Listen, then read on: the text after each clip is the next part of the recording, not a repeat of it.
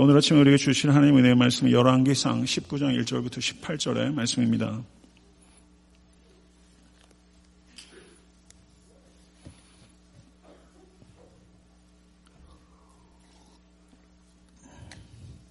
네, 교독하도록 하겠습니다. 제가 먼저 읽겠습니다. 아합이 엘리야가 행한 모든 일과 그가 어떻게 모든 선지자를 칼로 죽였는지를 이세벨에게 말하니 이세벨이 사신을 엘리야에게 보내어 이르되 내가 내일 이맘때에는 반드시 내 생명을 저 사람들 중 한 사람의 생명과 같게 하리라. 그렇게 하지 아니하면 신들이 내게 벌 위에 벌을 내림이 마땅한 일 한지라. 그가 이 형편을 보고 일어나 자기의 생명을 위해 도망하여 유다에 속한 브엘세바에 이르러 자기의 사환을 그곳에 머물게 하고 자기 자신은 광야로 들어가 하룻길쯤 가서 한 로뎀나무 아래에 앉아서 자기가 죽기를 원하 이르되 여호와여 넉넉하오니 지금 내 생명을 거두시옵소서. 나는 내 조상들보다 낫지 못하니이다 하고 로뎀나무 아래에 누워 자더니 천사가 그를 어루만지며 그에게 이르되 일어나서 먹으라 하는지라. 본즉 머리맡에 숯불에 구운 떡과 한 병 물이 있더라. 이에 먹고 마시고 다시 누웠더니 여호와의 천사가 또 다시 와서 어루만지며 이르되 일어나 먹으라. 내가 갈 길을 다 가지 못할까 하노라 하는지라. 이에 일어나 먹고 마시고 그 음식물의 힘을 의지하여 사십 주 사십 야를 가서 하나님의 산 호렙에 이르니라. 엘리야가 그곳 굴에 들어가 거기서 머물더니 여호와의 말씀이 그에게 임하여 이르시되 엘리야야 내가 어찌하여 여기 있느냐. 그가 대답하되 내가 만군의 하나님 여호와께 열심히 유별하오니 이는 이스라엘 자손이 주의 언약을 버리고 주의 제단을 헐며 칼로 주의 선지자들을 죽였음이오며 오직 나만 남았거늘 그들이 내 생명을 찾아 빼앗으려 하나이다. 여호와께서 이르시되 너는 나가서 여호와 앞에서 산에 서라 하시더니 여호와께서 지나가시는데 여호와 앞에 크고 강한 바람이 산을 가르고 바위를 부수나 바람 가운데 여호와께서 계시지 아니하며 바람 후에 지진이 있으나 지진 가운데도 여호와께서 계시지 아니하며 또 지진 후에 불이 있으나 불 가운데에도 여호와께서 계시지 아니하더니 불 후에 세미한 소리가 있는지라. 엘리야가 듣고 겉옷으로 얼굴을 가리고 나가 굴 어귀에 섬에 소리가 그에게 임하여 이르시되 엘리야야 내가 어찌하여 여기 있느냐. 그가 대답하되 내가 만군의 하나님 여호와께 열심히 유별하오니 이는 이스라엘 자손이 주의 언약을 버리고 주의 제단을 헐며 칼로 주의 선지자들을 죽였음이오며 오직 나만 남았거늘 그들이 내 생명을 찾아 빼앗으려 하나이다. 여호와께서 그에게 이르시되 너는 내 길을 돌이켜 광야를 통하여 다메섹에 가서 이르거든 하사엘에게 기름을 부어 아람의 왕이 되게 하고 너는 또 님시의 아들 예후에게 기름을 부어 이스라엘의 왕이 되게 하고 또 아벨므홀라 사밧의 아들 엘리사에게 기름을 부어 너를 대신하여 선지자가 되게 하라. 하사엘의 칼을 피하는 자를 예후가 죽일 것이요 예후의 칼을 피하는 자를 엘리사가 죽이리라. 그러나 내가 이스라엘 가운데 칠천 명을 남기리니 다 바알에게 무릎을 꿇지 아니하고 다 바알에게 입맞추지 아니한 자니라. 아멘. 하나님의 말씀입니다. 열왕기하 십구 장은 낙심에서 소명과 생명을 버리려고 하는 엘리야의 집요한 시도와 이를 말리시고 재위임하신 하나님의 집요한 설득이 격돌하고 있는 이야기입니다. 십팔 장의 갈멜산의 엘리야와 십구 장의 호렙산의 엘리야는 전혀 다른 인물처럼 보입니다. 갈멜산에서 엘리야는 자기를 죽이기 위해 나라와 족속을 샅샅이 수색해온 아합에게 하나님의 명령에 순종해서 자신을 스스로 드러내었을 뿐만 아니라 사백오십 명의 바알 선지자와 사백 명의 아세라 선지자를 갈멜산으로 모으라고 했고 여호와 하나님과 바알 사이에서 머뭇거리고 있는 이스라엘 백성들을 크게 책망하며 하나님이나 바알을 선택하라라고 외쳤습니다. 엘리야가 주께서 이스라엘 중에서 하나님이심을 알게 해달라고 기도 드릴 때 갈멜산 제단에 여호와의 불이 떨어졌고 백성들을 명하여서 바알 선지자 사백오십 명을 도륙했습니다. 그리고 하나님께서 비를 주시겠다는 약속을 붙잡고 엘리야가 땅에 엎드려 얼굴을 무릎 사이에 넣고 기도할 때 하나님께서 삼 년 반 만에 이스라엘 땅에 비를 내려주셨습니다. 갈멜산 위에 엘리야는 아무것도 두려워하지 않는 불세출의 영적 영웅이었습니다. 그런데 갑자기 십구 장에서 아무리 왕비라고는 하지만 한 여인의 기세에 눌려서 도망치더니 징징거리며 하나님께 죽여달라고 간구하는 천하의 겁쟁이가 되어버린 것입니다. 도대체 이와 같은 급격한 변화를 우리는 어떻게 이해해야 할까요? 일 절에서 삼 절은 이세벨의 위협과 엘리야의 도피가 기록되어 있습니다. 일 절과 이 절을 보시겠습니다. 아합이 엘리야가 행한 모든 일과 그가 어떻게 모든 선지자를 칼로 죽였는지를 이세벨에게 말하니 이세벨이 사신을 엘리야에게 보내어 이르되 내가 내일 이맘때에는 반드시 내 생명을 저 사람들 중 한 사람의 생명과 같게 하리라. 그렇게 하지 않으면 신들이 내게 벌 위에 벌을 내림이 마땅하니라 한지라.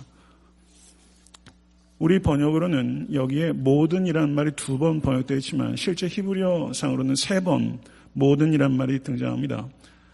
참고로 저는 집에 가서 아내에게 시시콜콜 모든 것을 이야기하지는 않습니다. 믿으십니까? 모든 것을 이야기하신 형제분들은 회개하시기를 바랍니다. 우리는 아합의 성격을 조금 이해해야 될 필요가 있습니다. 아합은 배교의 주모자라기보다는 배교의 방관자입니다. 그는 엘리야의 권고를 받아들이기도 하고 이세벨의 권고를 받아들이기도 합니다. 나봇의 포도원을 이세벨이 빼앗고 나봇을 죽일 때에도 아합은 자신이 얻게 될 이익 때문에 침묵하고 방관했습니다. 이 아합의 잘못은 아무런 중요한 결정도 하지 않는다는 것입니다. 아무것도 선택하지 않고 머뭇거리는 것은 결과적으로는 악을 선택하게 되는 것입니다. 갈멜산 사건 이후에 아합의 삶에 어떠한 변화도 나타났다는 증거가 보이지 않습니다. 이스라엘의 바알 숭배가 사라지지도 않았습니다. 아합의 말을 들은 이세벨은 일구의 망설임도 없습니다. 그런데 왜 이세벨은 내일 이맘때쯤 엘리야를 죽이겠다고 자신의 의도를 사신을 통해서 미리 말하는 것입니까? 그냥 군대 보내면 되는 거 아닙니까? 어쩌면 이세벨의 진짜 의도는 엘리야의 death, 엘리야의 죽음이 아니라 엘리야의 departure, 엘리야가 이스라엘 땅을 떠나도록 하는 것이 이 이세벨의 진짜 의도였을 것이다. 이렇게 보는 것이 타당합니다. 그렇다면 왜 그렇게 했을까요? 갈멜산 사건 이후에 이 정치적인 감각이 고도로 발달된 이세벨이라는 왕비는 이전에 여호와의 선지자들을 자기 마음대로 죽일 때는 상황이 달라졌고 엘리야를 죽이기에는 자기의 정치적 부담이 그만큼 생겼다는 것입니다. 삼 절은 이세벨의 위협에 대한 엘리야의 반응입니다. 삼 절 보시기 바랍니다. 그가 이 형편을 보고 일어나 자기의 생명을 위해 도망하여 유다에 속한 브엘세바에 이르러 자기의 사원을 그곳에 머물게 하고 엘리야가 허물어지게 된 결정적인 계기는 그가 형편을 보았기 때문입니다. 엘리야는 바알 선지자의 참패와 죽음에도 불구하고 아합은 변하지 않았고 이세벨은 굴복하기는커녕 더욱더 강력하게 반발하고 자신을 죽이겠다고 달려드는 형편을 보고 충격에 빠진 것입니다. 살아계신 하나님을 믿음의 눈으로 보지 못하고 형편을 보기 시작할 때 엘리야뿐만 아니라 이전에 한 모든 사람도 두려움이 찾아오고 그리고 한순간에 두려움에 사로잡힐 수 있다는 것을 경계하실 수 있게 되기를 바랍니다. 삼 절을 보게 되면 두려움으로 패닉에 빠진 엘리야의 일련의 행동들이 단문의 형식으로 계속 이어지고 있는데 삼 절의 동사들을 보게 되면 보고, 일어나, 도망하고 라는 이야기들이 계속 이어지면서 이 엘리야의 이 패닉에 빠진 심리 상태를 표현하고 있습니다. 엘리야는 이세벨의 세력권인 북이스라엘을 떠나서 남유다로 들어왔고 그것도 남유다의 최남단인 브엘세바까지 그야말로 한 달음에 도망쳤습니다. 갈멜산에서 브엘세바까지 약 백 마일입니다. 엘리야는 사환을 브엘세바에 머물게 하고 홀로 하룻길쯤 광야로 들어가서 거기에 한 로뎀나무 아래에 앉았다라고 사 절은 기록하고 있습니다. 사환을 엘리야가 떠났다는 것은 사역을 포기했다는 것을 의미하는 것이고 브엘세바를 떠났다는 것은 그가 언약의 땅을 떠났고 언약 백성을 떠났다는 것을 의미하는 것이고 그리고 엘리야는 생명을 포기하고 있는 것입니다. 지금 내 생명을 거두시옵소서. 그런데 삼 절을 보시면, 제가 지나간 데는 저걸 내려주시는 게 좋을 것 같아요. 네. 삼 절에서는 자기 생명을 위해 도망하여 라고 하지 않았습니까? 그런데 사 절에서는 지금 내 생명을 거두시옵소서. 생명을 위해 도망갈 때가 있었는데 지금은 생명을 거두어 달라. 그럼 엘리야의 진심은 무엇일까요? 엘리야가 정말 죽기를 원했다면 그 자리에 있었으면 죽는 것입니다. 엘리야가 도망친 이유는 죽지 않기 위해서가 아니라 이세벨의 손에는 죽기 원치 않았기 때문입니다. 이세벨의 손에 죽으면 그것은 이세벨의 승리처럼 보일 수 있기 때문에 엘리야는 죽고 싶을 만큼 진심으로 낙심했지만 이세벨의 손에 잡혀 죽기는 원치 않았던 것입니다. 그리고 엘리야가 뭐라고 말하냐면요, 나는 내 조상들보다 낫지 못한 아이다. 이것은 일종의 하나님에 대한 반발입니다. 내가 실패했습니다. 근데 실패의 이유가 하나님께서 나를 지나치게 과대평가하신 것입니다. 실패의 이유는 하나님께 있습니다. 라고 엘리야가 지금 이렇게 말하는 거예요. 로뎀나무는 사실상은 나무라고 할 수 없는 나무입니다. 일종의 관목입니다. 키가 작고 원줄기가 가지와 구별이 분명하지 않아서 밑둥에서부터 가지를 치는 나무입니다. 가령 무궁화나 진달래가 관목이에요. 그러므로 이 로뎀나무 아래에서는 광야의 장렬하는 햇빛을 피할 수 있는 나무가 아닙니다. 그런데 이 보잘것없는 로뎀나무도 한 그루였다. 성경은 이렇게 이야기하고 있어요. 광야에 한 사람 엘리야가 있고 광야에 나무라고 말할 수 없는 나무인 로뎀나무 한 그루가 있다. 이것은 이 엘리야의 외로움을 단적으로 표현하고 있는 장치입니다. 말을 마친 후에 엘리야가 심신이 지쳐서 로뎀나무 아래 쓰러졌습니다. 그때 하나님께서 천사를 보내서 그를 어루만지시며 다 취했다. 일어나서 먹으라. 이 절을 보니까 이세벨이 사신을 보냈는데 그 사신이라고 번역되고 있는 헬라어가 말라아크라는 단어입니다. 그런데 하나님께서 보내신 천사도 말라아크입니다. 이 말라크라는 단어를 의도적으로 같이 사용한 것이죠. 생명을 위협하는 이세벨의 말라크와 생명을 공급하는 하나님의 말라크가 대조되고 있는 것입니다. 엘리야는, 여러분 천사 보셨어요? 천사 보시면 여러분 반응이 어떨 것 같으세요? 근데 엘리야가 천사가 말을 하고 천사가 먹여주는데도 전혀 놀란 기색도 없고 아무 말도 하진 않아요. 십칠 장을 보게 되면 그리 시내가에서 하나님께서 까마귀를 통해서 엘리야를 먹이셨어요. 그러니까 뭔가 슈퍼내추럴한 피딩을 이 엘리야가 경험했기 때문에 조금 놀란 게 덜했을 수 있겠다. 이런 생각은 들지만 그 배경을 보게 되면 엘리야는 천사고 누구고 간에 이제는 내가 죽겠다는 의도를 정확하게 밝혔기 때문에 나는 더 이상 말하고 싶은 마음도 없고 말할 기력도 없다는 것입니다. 엘리야는 지금 완전히 탈진한 것입니다. 완전히 번아웃된 거예요. 여러분 이런 심정 아시죠? 말하고 싶은 마음도 없고 말할 기력도 없는 거예요. 엘리야는 먹고 마시고 다시 누워버렸습니다. 여기에는 어떤 뜻일까요? 나는 아무것도 안 하겠습니다. 이런 뜻이죠. 그런데 그때 천사가 또다시 왔어요. 엘리야의 행동과 천사의 행동을 표현하는 히브리 동사가 우리 번역에는 반역이 되어 있지 않은데 천사가 다시 돌아왔죠. 엘리야는 다시 돌아가서 누워버렸습니다. 거기에 똑같은 return이라는 의미를 가지고 있는 히브리어 동사가 똑같이 사용되고 있어요.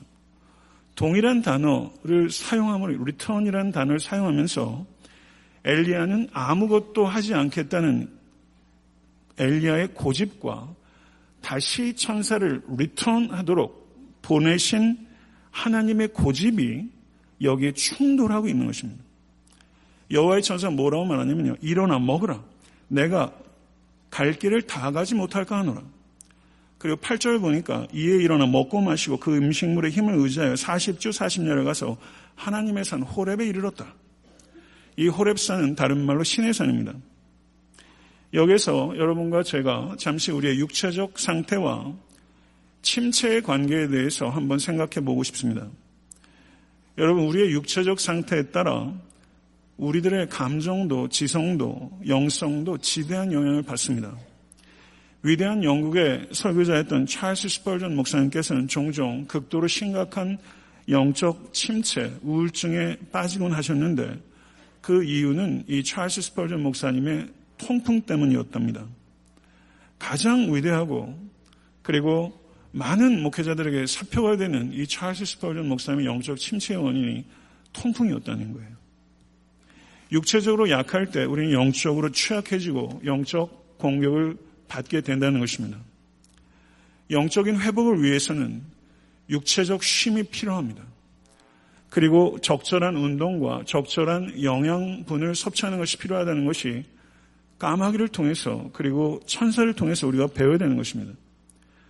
만약에 주중에 노동을 하고 계신 분들은 주일에 육체적 휴식을 취해야 되고, 만약에 주중에 앉아서 정신노동을 하는 분들은 주일에 오히려 육체를 가볍게 움직임을 통해서 휴식을 취해야 되고, 만약에 주중에 말을 많이 해야 되는 일을 하시는 분들은 주일에 침묵을 통해서 휴식을 취해야 합니다.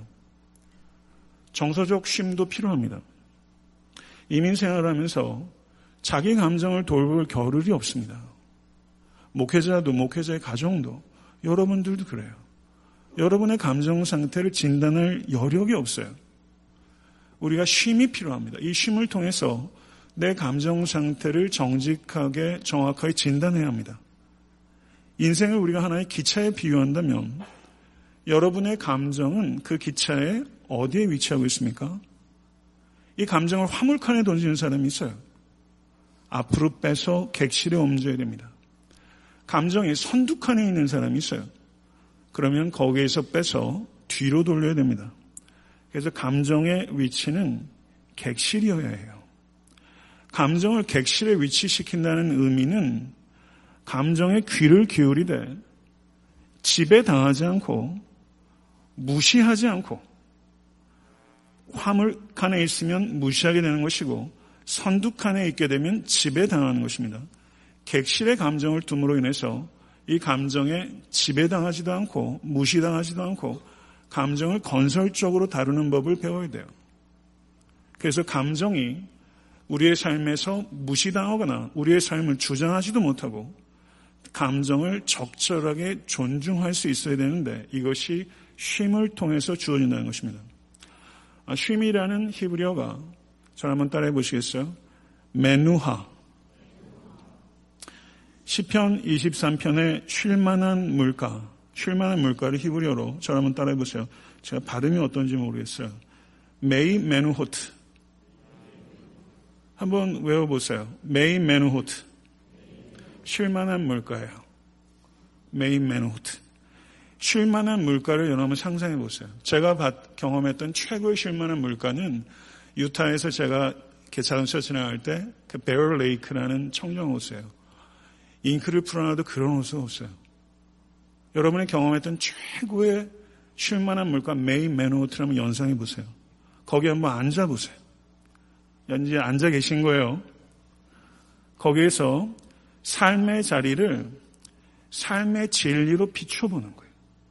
메이 메누호트에서 삶의 자리, 찝찝레벤, 우리의 삶의 자리를 삶의 진리로 비추어보게 되는 것입니다. 그런 메이 메누호트에서 눈에 보이는 삶의 고통보다 눈에 보이지 않는 하나님의 사랑이 더 크다는 것을 깨달아요. 메이 메누호트에 앉게 되는 결과예요.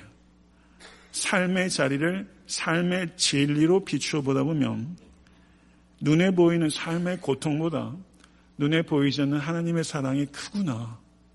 이것을 쉴만한 물가에서 발견하는 거예요.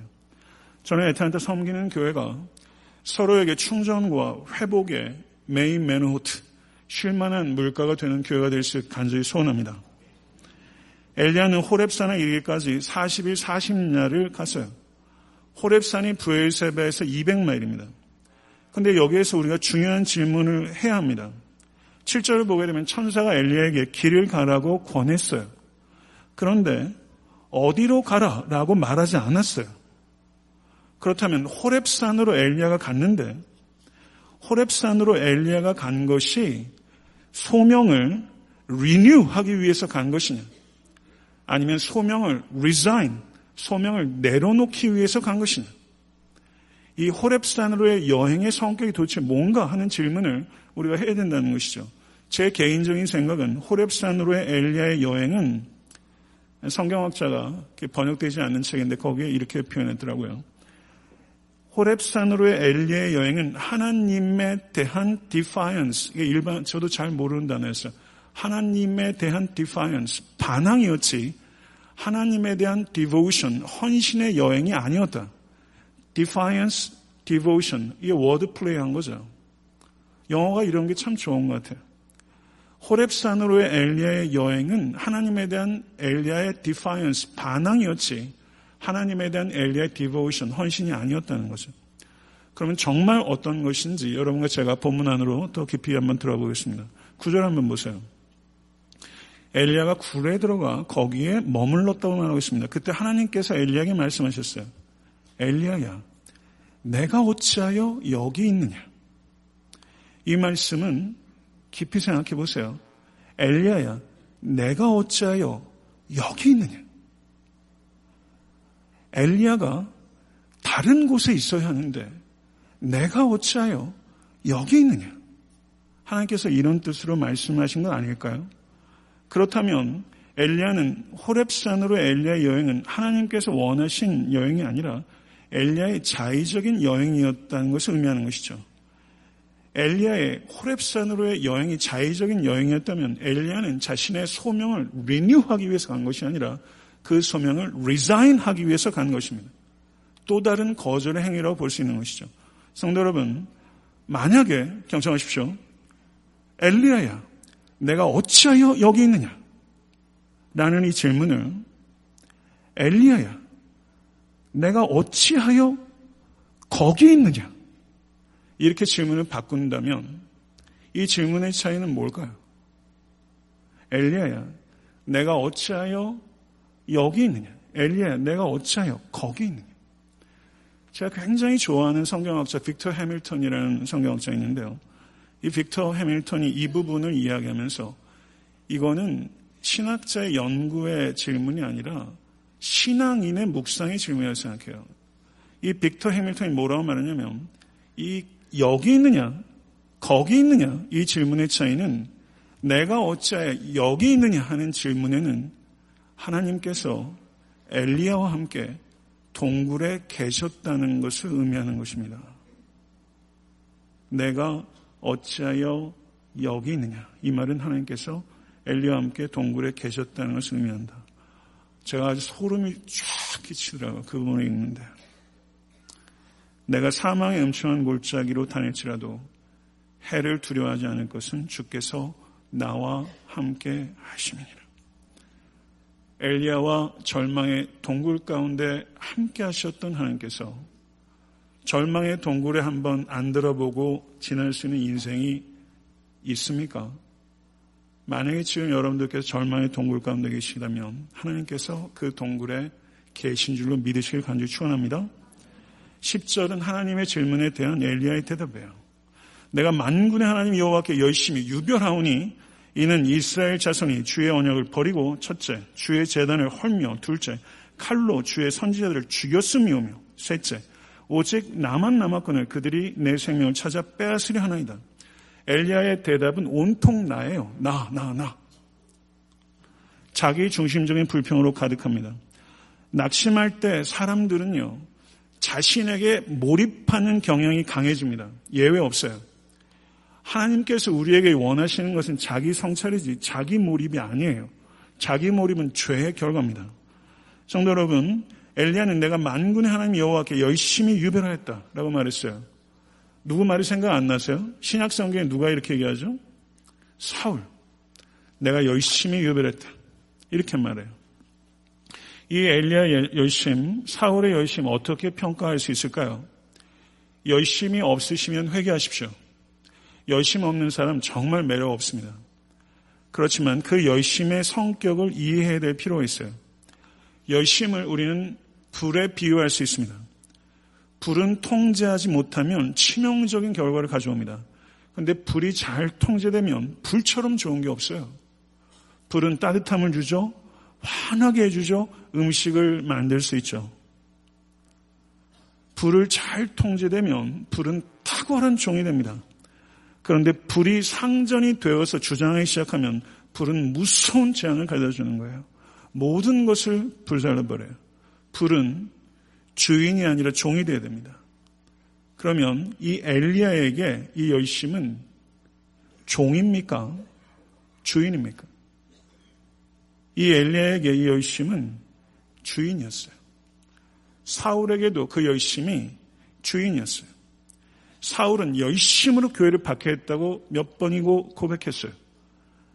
열심히 길을 잘못 걸어가게 되면 문제가 얼마나 심각해집니까?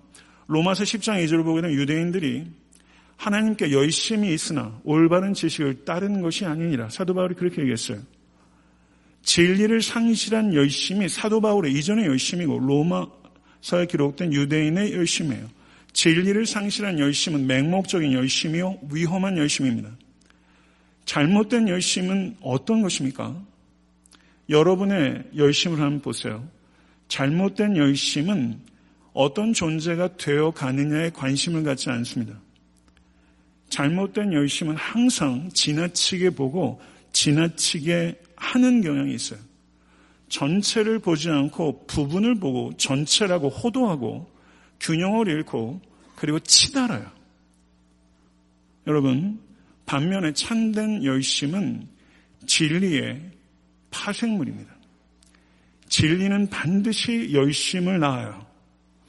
종이에 붙은 불과 나무에 붙은 불을 한번 비교해 보세요. 종이의 불은 뭐 쉽게 붙습니다. 순간적으로 타오르고 환해져요. 그러나 금방 재해요. 근데 나무에 불 붙이려면요, 수고가 들어가요. 잘 안 붙어요. 그런데 불이 붙게 되면 빛과 열을 내면서 큰 화력을 내죠. 이게 거짓 열심과 참된 열심의 차이예요. 참된 열심을 가지고 있는 사람은 자신을 신뢰하지 않고 자신을 드러내지 않습니다. 참된 열심을 가지고 있는 사람은 일이 성공해도 가볍게 흥분하지 않습니다. 열심으로 일에 성공이 있어도 자신을 드러내지 않고 하나님만을 드러냅니다. 그리고 참된 열심의 사람은 오직 감사만 하는 것입니다. 엘리야는 오직 나만 남았다 이렇게 말했어요. 열왕기상 십팔 장을 보게 되면 아합의 신하였던 오바디아와 엘리야의 대화가 기록되어 있습니다. 열왕기상 십팔 장 십삼 절을 보시게 되면 오바디아는 이렇게 말해요. 이세벨이 여호와의 선지자들을 멸할 때 선지자 중에 백 명을 오십 명씩 굴에 숨기고 떡과 물을 먹이며 보호했다고 말합니다. 오바디아는 국가적으로 배교가 이루어지고 있는 상황에서 오바디아는 조용하고 은밀하게 그렇지만 자신의 믿음에 입각해서 살았던 용기 있고 희생적인 사람이었어요. 그런데 십팔 장 이십이 절 한번 보세요. 십팔 장 이십이 절 엘리야가 희한한 말을 합니다. 엘리야가 백성에 이르되 여호와의 선지자는 나만 홀로 남았으나 바알의 선지자는 사백오십 명이로다. 도대체 오바디아와 대화한 게 십팔 장 십삼 절인데 엘리야는 오바디아와 그가 숨겨진 백 명의 선지자들에 대해서 어떻게 평가한 거예요? 오바디아나 오바다가 구해준 백 명의 선지자는 엘리야의 안중에도 없는 것입니다. 엘리야는 아합의 궁궐 내에 오바다는 현실에 타협해버린 연약한 사람에 불과한 것이고 오바다에 의해서 목숨을 건진 백 명의 사람들은 선지자라고 부르기에는 남부끄러울 만큼 미흡하고 무가치한 겁쟁이들로 이 백 명을 평가해버린 거예요. 근데 참 아이러니컬하게 자기 자신은 지금 이세벨로부터 도망을 해서 동굴에 숨어버린 자기가 선지자라고 부르지 않았던 사람이 돼버린 거예요. 성도 여러분, 여러분과 저도 엘리야처럼 생각하고 말할 때가 얼마나 많은지 몰라요. 내 기준으로 삼아서 다른 사람의 사역과 진심을 함부로 판단하고 폄하하는 일들이 얼마나 많은지 몰라요. 그뿐만이 아닙니다. 이스라엘 백성들이 이전에는 엘리야가 고발하는 것처럼 엘리야가 세 가지를 고발했어요. 주의 언약을 버리고 주의 제단을 헐고 칼로 주의 선지자를 죽였다. 맞아요. 그렇지만 십팔 장 삼십구 절 한번 보세요. 거기에 보게 되면 모든 백성이 보고 엎드려 말하되 여호와 그는 하나님이시로다. 여호와 그는 하나님이시로다. 백성들이 대대적으로 회심한 것처럼 보이고 이렇게 고백했어요. 그리고 엘리야의 명령에 순종해서 바알 선지자 사백오십 명을 죽였습니다. 그러면 엘리야는 이 갈멜산에 있었던 이스라엘 백성들의 이 대대적인 회심을 이 엘리야는 도대체 어떻게 평가하는 거예요? 엘리야는 지금 이 갈멜산에 있었던 이스라엘 사람들의 이 회심을 모두 감정적인 회심으로 치부해버리고 아무 가치가 없는 것처럼 지금 이야기를 하고 있는 거예요. 엘리야는 지금 심각하게 균형을 잃고 모든 일들을 부정적으로 극단적으로 보고 있는 거예요. 여러분 한번 생각해 보세요. 가정에서 아이들을 키우기 위해서 부모로서 온갖 수고를 다 하시잖아요. 예. 그런데 아이들이 영 말을 잘 안 들어요. 아이들한테 고마운 게 열아홉이라면 하나 때문에 그냥 아, 내가 애들을 위해서 희생한 거 말짱 도루묵이야. 이렇게 생각하는 극단적인 생각들을 가져다 줄 수 있어요. 제가 목회를 하면서 지난 십 년을 보다 보면 제 감정도 부침이 있어요. 제가 목회를 하면서 감사한 게 얼마나 많은지 몰라요. 저는 그렇게 뭐 성취지향적 사람 아니에요. 저는 제가 목사인 게 너무 신기한 거예요. 그러니까 나머지는 다 덤이죠.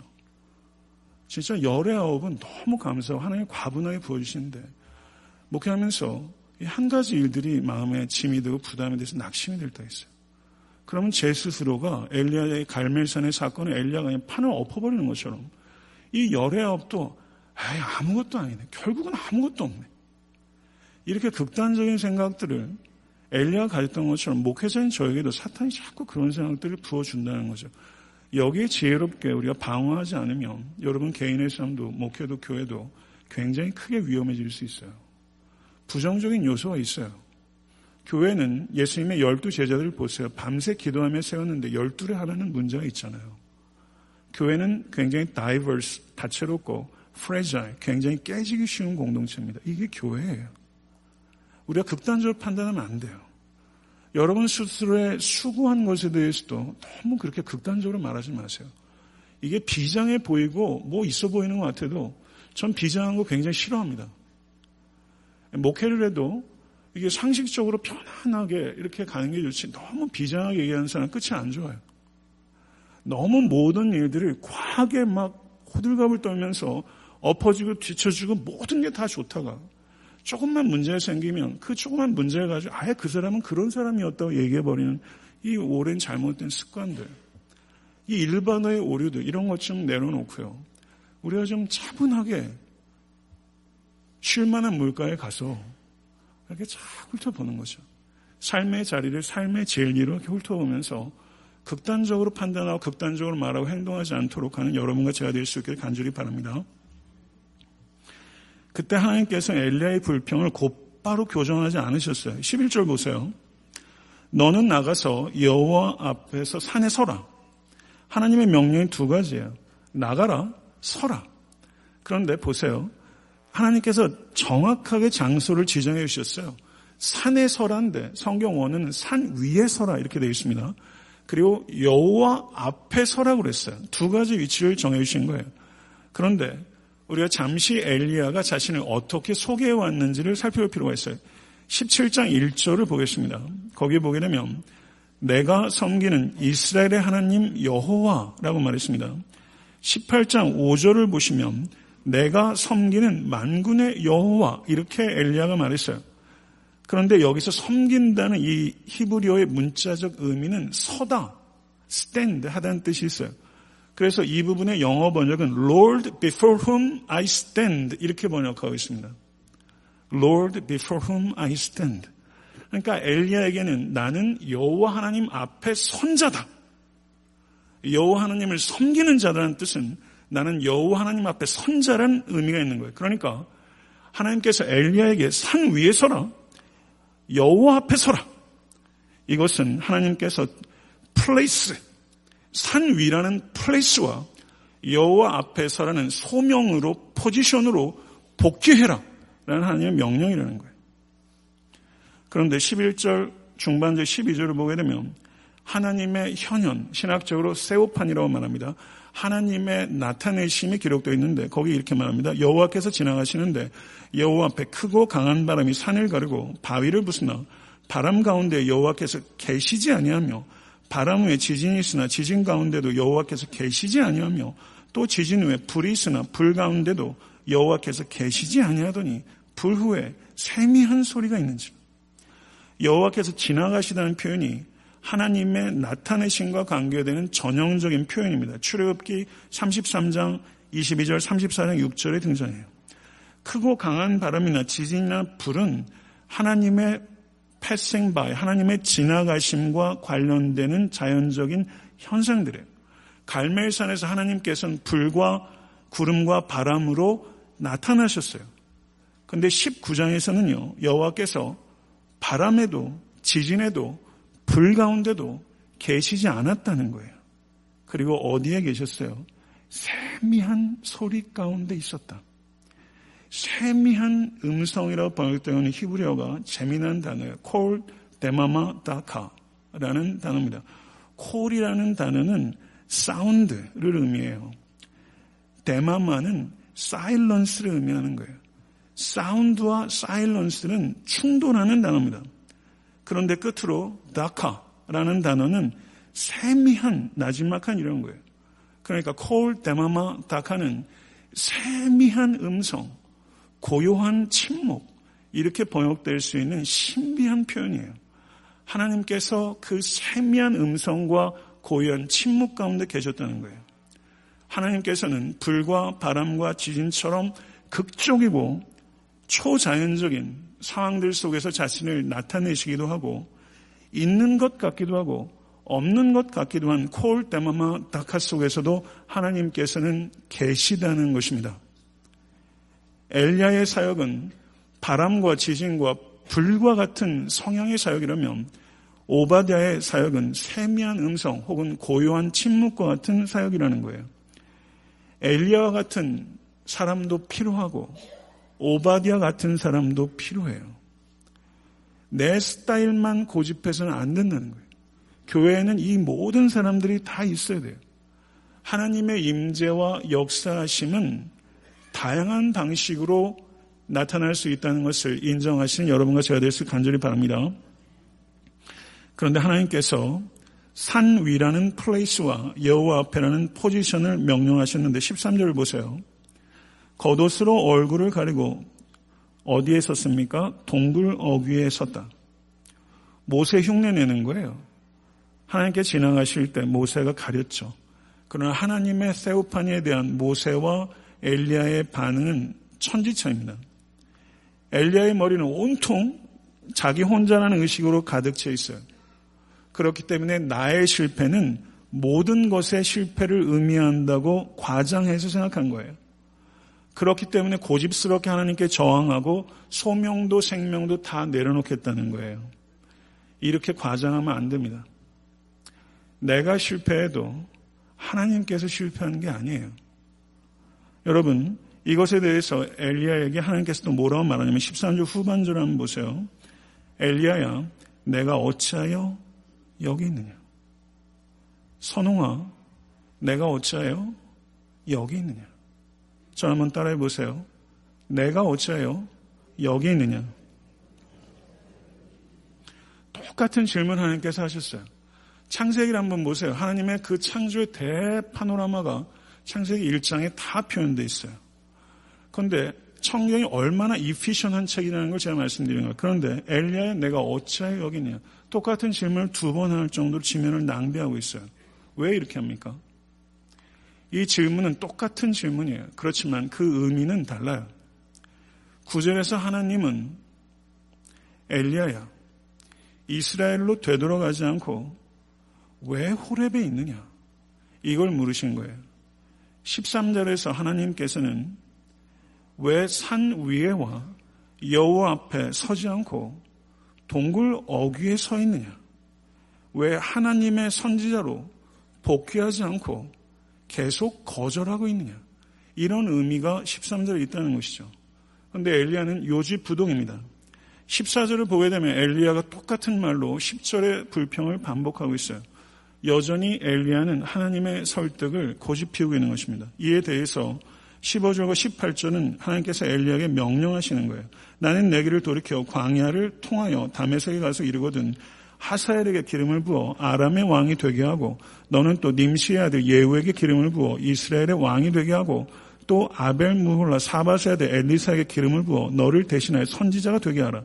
하사엘의 칼을 피하는 자를 예후가 죽일 것이요 예후의 칼을 피하는 자를 엘리사가 죽이리라. 그러나 내가 이스라엘 가운데 칠천 명을 남기리니 다 바알에게 무릎을 꿇지 아니하고 다 바알에게 입맞추지 아니한 자니라. 미동도 하지 않고 똑같은 불평을 하는 거예요. 이게 우리의 모습 아닙니까? 하나님께서 그렇지만 인내심 있는 이해와 콜 데마마타카 조용한 계시로 엘리야를 치유하시고 깨닫게 하시고 하사엘과 예후와 엘리사에게 안수하여 기름을 부으라는 새로운 소명을 주셨어요. 하나님께서는 예후는 말할 것도 없고 이방인인 하사엘을 통해서도 역사하실 것이라고 말씀해 주신 것입니다. 하나님께서는 엘리야가 상상하지 못한 방법으로, 여러분과 제가 상상하지 못하는 방법으로 우리의 삶과 역사와 우주를 주관하고 계신 줄로 믿습니다. 그리고 엘리야가 오바댜가 살려준 백 명의 선지자들뿐만 아니라 그리고 하나님께서 남겨진 칠천 명의 바알에게 무릎 꿇지 않은 사람이 있다는 것을 하나님께서 얘기해 주셨어요. 우리에게 보이는 게 다가 아니라는 거예요. 십구 절 보세요. 엘리야가 거기서 떠나 사밧의 아들 엘리사를 만나니라고 말하면서 새로운 상황을 도입합니다. 성경은 이 엘리야가 하나님께 주신 이 세 가지 명령을 순종했는지 언급하고 있지 않아요. 말씀을 맺겠습니다. 형편을 보고서 브엘세바로 백마일을 도망치더니 광야로 하룻길을 더 가서 이것으로 충분하다. 죽여달라고 땡깡을 놓았더니 엘리야. 천사들을 통해서 두 번이나 어루만지고 먹여주고 어루만지고 이스라엘로 돌아가서 소명을 이어가라는 하나님의 말씀에 반발해서 호렙산으로 이백 마일을 더 도망쳐버린 엘리야. 그리고 하나님의 현현에 그 기적적인 파노라마들을 다 보여줬는데도 불구하고 아랑곳하지 않고 똥꼬집을 피우던 엘리야. 비유가 적절한지는 모르겠는데요. 제가 랄프 데이비스라는 학자를 굉장히 좋아하거든요. 이 랄프 데이비스가 자기 책에 이렇게 표현했어요. 암살자를 두려워하지 않는 장군이 집에서 바퀴벌레를 두려워하는 것과 똑같다. 십팔 장의 엘리야와 십구 장의 엘리야는 이렇게 다르다는 거예요. 암살자도 두려워하지 않는 위대한 장군이 바퀴벌레를 두려워하는 거예요. 이 엘리야의 십칠 장, 십팔 장을 이해하지 않으면 십구 장의 엘리야가 이해가 되지 않아요. 제가 이것을 준비하면서 알다가도 모를 게 사람이다. 알다가도 모를 게 저다. 이런 생각이 들더라고요. 갈멜산과 호렙산을 정신없이 오가는 것이 나다. 여러분이다. 성도님은 지금 갈멜산에 계십니까? 호렙산에 계십니까? 사랑하는 성도 여러분, 엘리야를 고집스럽게 설득하셨던 하나님께서는 지금 이 시간 우리에게 우리에게도 돌아가야 할 곳, 돌아가야 할 사람, 돌아가야 될 소명이 있다고 우리를 고집스럽게 하나님께서 설득하고 있다는 것을 말씀하시는 거예요. 주님께서 여러분과 저에게 묻습니다. 내가 어찌하여 여기 있느냐? 여러분과 저도 혹시 나에 중독되어 있지 않습니까? 나의 열심, 나의 방법, 나의 생각, 나의 감정에 중독되어 있지 않습니까? 애타한테 섬기는 교회가 하나님을 본받아 낙심하고 다 포기하려는 사람들을 조차 집요하게 만져주고 먹여주고 재워주고 인내하여주고 이해해주고 돌아오라고 초청해주고 새로운 사명을 찾아주고 그 길로 걸어갈 수 있도록 북돋아주는 메이 맨호트 쉴만한 물가가 같은 교회가 될 수 있기를 간절히 소원하고, 그것이 이 땅의 교회를 대한사회로 주신 교회를 향한 하나님의 뜻인 줄로 믿습니다.